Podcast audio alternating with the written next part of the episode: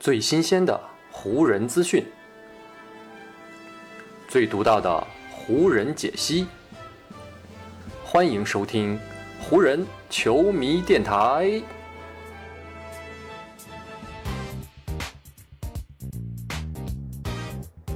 北京时间八月二十六日，欢迎各位收听全新一期的湖人总湖人球迷电台。我是各位的湖人球迷朋友戴高乐，感谢各位如约打开这一期的电台节目。这两天呢，杜兰特首先呢是宣布跟篮网重归于好了，这也让布鲁克林是再次将目标锁向了总冠军。同时呢，杜兰特的这个决定也意味着湖人追求了多时的凯瑞欧文。起码呢，在目前这个阶段，将会呢暂时与湖人无缘了。不过呢，紫金军啊开展 B 计划的速度也是远超乎了我们的想象。在杜兰特做出决定差不多三十六个小时之后，湖人队呢就立马完成了一笔交易。而且呢，从目前来看啊，湖人队完成的这笔交易将会在短期和长期内都给球队带来一定的帮助。而这笔完成的交易呢，就是湖人队送出了霍顿塔克以及呢斯坦利约翰逊，从爵士换回了帕特里克贝弗利。首先呢，这笔交易肯定能够在短期内帮助到湖人队，因为呢，湖人在过去一个赛季当中啊，暴露出来的两大短板，第一个是缺少外线的三分火力，而第二个呢，就是中远距离的防守相对薄弱。而贝弗利职业生涯的两大武器正是三分球和防守，这也是为什么说贝弗利能够在短期内让湖人获得提升的原因。而爵士队啊，之所以把贝弗利送走啊，一个重要的原因呢，也是如今三十四岁的贝弗利跟爵士队想要重建的这个未来方向并不相符啊。这并不意味着贝弗利在爵士看来是一位没有实力的球员，相反，贝弗利其实还是在很多球队能够提供帮助的球员。在过去的七个赛季当中，贝弗利呢有六个赛季都可以投出百分之四十以上的场均三分命中率。值得注意的一点是啊，贝弗利上赛季在效力于森林狼队的时候，投出了个人职业生涯最差的一个赛季的三分球啊，是只有百分之三十四点三的三分球命中率。但是呢，这个背后的原因是森林狼队让贝弗利承担了很多持球的任务。导致了贝弗利出现了生涯最多的啊场均一点七次运球之后的干拔三分，而这个并不是贝弗利所擅长的三分球出手方式。根据统计啊，贝弗利如果采用接球就投篮的这种三分球出手方式，那么呢，他职业生涯的平均命中率是可以达到百分之三十八点五的。考虑到湖人队目前阵容当中有很多位可以持球的球员，所以呢，贝弗利这种三分球的出手方式啊，将会给湖人队带来极大的帮助，也非常有利于他个人提升自己的命中率。但这并不是说啊，贝弗利无法承担控球的责任，相反，他在职业生涯的很多时段都是一个呢被低估了的组织者。来到湖人之后，贝弗利呢也可以很好的承担起二号持球点的任务，在场上分担其他一号持球人的压力。而当贝弗利啊没有持球进攻任务的时候呢，他的场上无球移动能力自然呢也是无需多言。毕竟啊，贝弗利曾经在哈登、莱昂纳德、保罗·乔治等等这些需要大量球权的球星身边战斗过很多年，所以对于如何在勒布朗·詹姆斯身边打球，贝弗利的经验可以说呢也是相当的丰富了。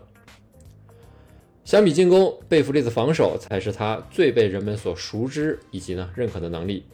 他甚至呢，因此获得了一个“九十四英尺先生”的绰号。这个绰号的来历呢，就是因为篮球场的长度就是九十四英尺啊，所以呢，很多人给他起这个绰号，就是形容贝弗利在防守端可以覆盖到整片球场。虽然随着年龄的增长啊，贝弗利的单防能力是有所的下滑，但是在过去的五年时间里啊，当贝弗利作为第一防守人出现在对手的面前时，对手呢是一共只有百分之四十一点九的运动战命中率，这个数字在过去五年同时期排在联盟的第二位。从这个排名以及呢这个数字，咱们也能够看出啊，贝弗利的单防能力依旧呢还是非常的突出。贝弗利的防守之所以被称道啊，不仅呢是因为他能够限制跟他同位置的小个后卫们。更为重要的是啊，哪怕面对诸如保罗·乔治、德文·布克、扎克拉文以及东契奇这样的大个后卫呢，或者是侧翼球员，贝弗利也可以利用自己啊极为灵活的脚步移动，给对手呢制造足够多的麻烦以及干扰。也是因为这样的特点啊，当贝弗利出现在对手的阵容当中的时候啊，主队的球迷往往都会对他深恶痛绝。这一点，湖人的球迷、詹姆斯的球迷以及威少的球迷啊，想必呢都已经有了非常深刻的感受。可是呢，当如今贝弗利加入到湖人的时候，一切的情绪立马也都发生了反转。湖人的名宿魔术师约翰逊的评价，无疑呢就非常的有代表性。他呢也是第一时间更新了一条推特，这样写道。过去，当帕特里克·贝弗利与我的湖人作战时啊，我曾经非常的憎恨他。但是现在，我非常的爱他，因为呢，他加入到了我们的球队当中，他也将会帮助我的湖人队进入到季后赛。这就是贝弗利的特点啊，也是他如今在 NBA 安身立命的能力。他用自己过往多年的积极凶猛，树立了一个赢家的形象。不管是在场上争夺地板球，还是呢去拼抢每一个可能的篮板，亦或呢是为自己的队友做掩护，他的身影总是会出现在镜头当中。他也总是会努力的在场上去做一些事情。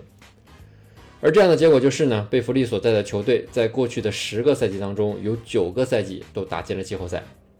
这一方面呢，是因为贝弗利都在实力不俗的球队打球，但另一方面也是贝弗利给这些球队带来的鲶鱼效应发挥了应有的作用。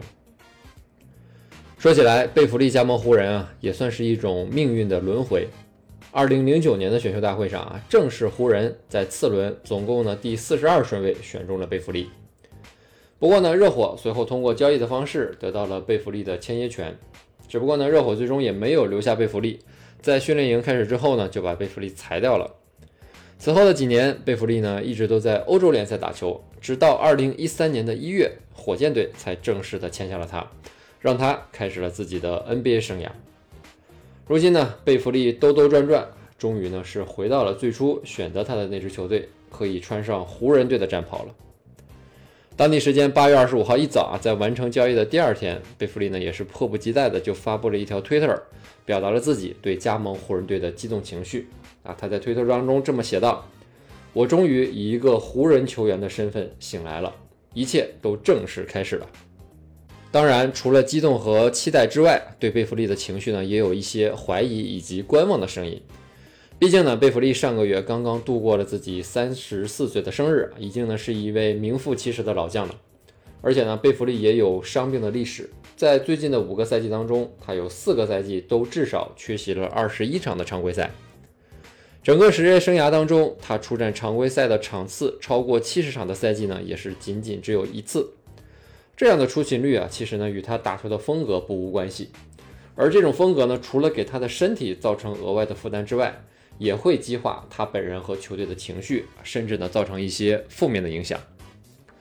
而且在贝弗利来到湖人之后，他也带来了不少的疑问。比如从目前的情况来看，他是威少身后的头号替补后卫，但他和另外一位替补后卫里弗斯啊，都是身材相对矮小的后卫。这个呢，在如今的这个时代当中，无疑呢是一种很大的劣势。而这种劣势是否会给湖人带来一些负面的影响，这个呢也是需要后面的比赛来进行观察。而且，贝弗利和威少过去的恩怨啊，能否因为他们成为队友就进一步的消弭？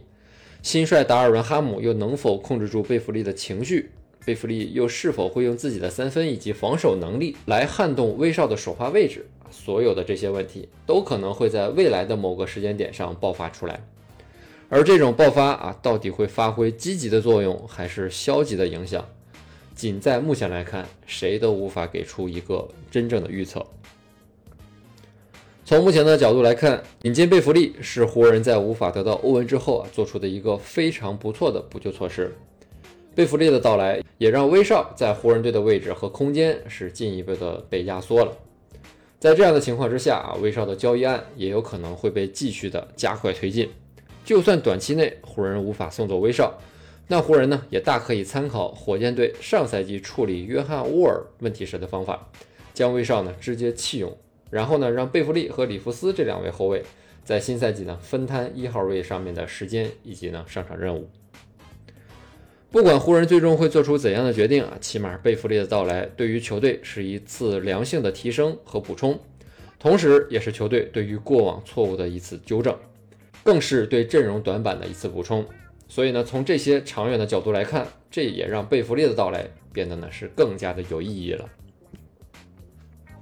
好，以上呢就是本期节目的全部内容了。再次感谢各位朋友今天的收听啊，也谢谢各位今天的时间。如果你觉得我的节目做得还不错，就请你关注和订阅我的这张专辑吧。另外呢，也希望各位能够把我的节目分享出去，让更多的朋友听到咱们的湖人球迷电台，让更多的朋友加入到咱们湖人球迷的大家庭当中。湖人本赛季的比赛虽然已经告一段落，但咱们湖人球迷电台的节目不会停歇。就让我们下一期湖人球迷电台再见吧，拜拜喽。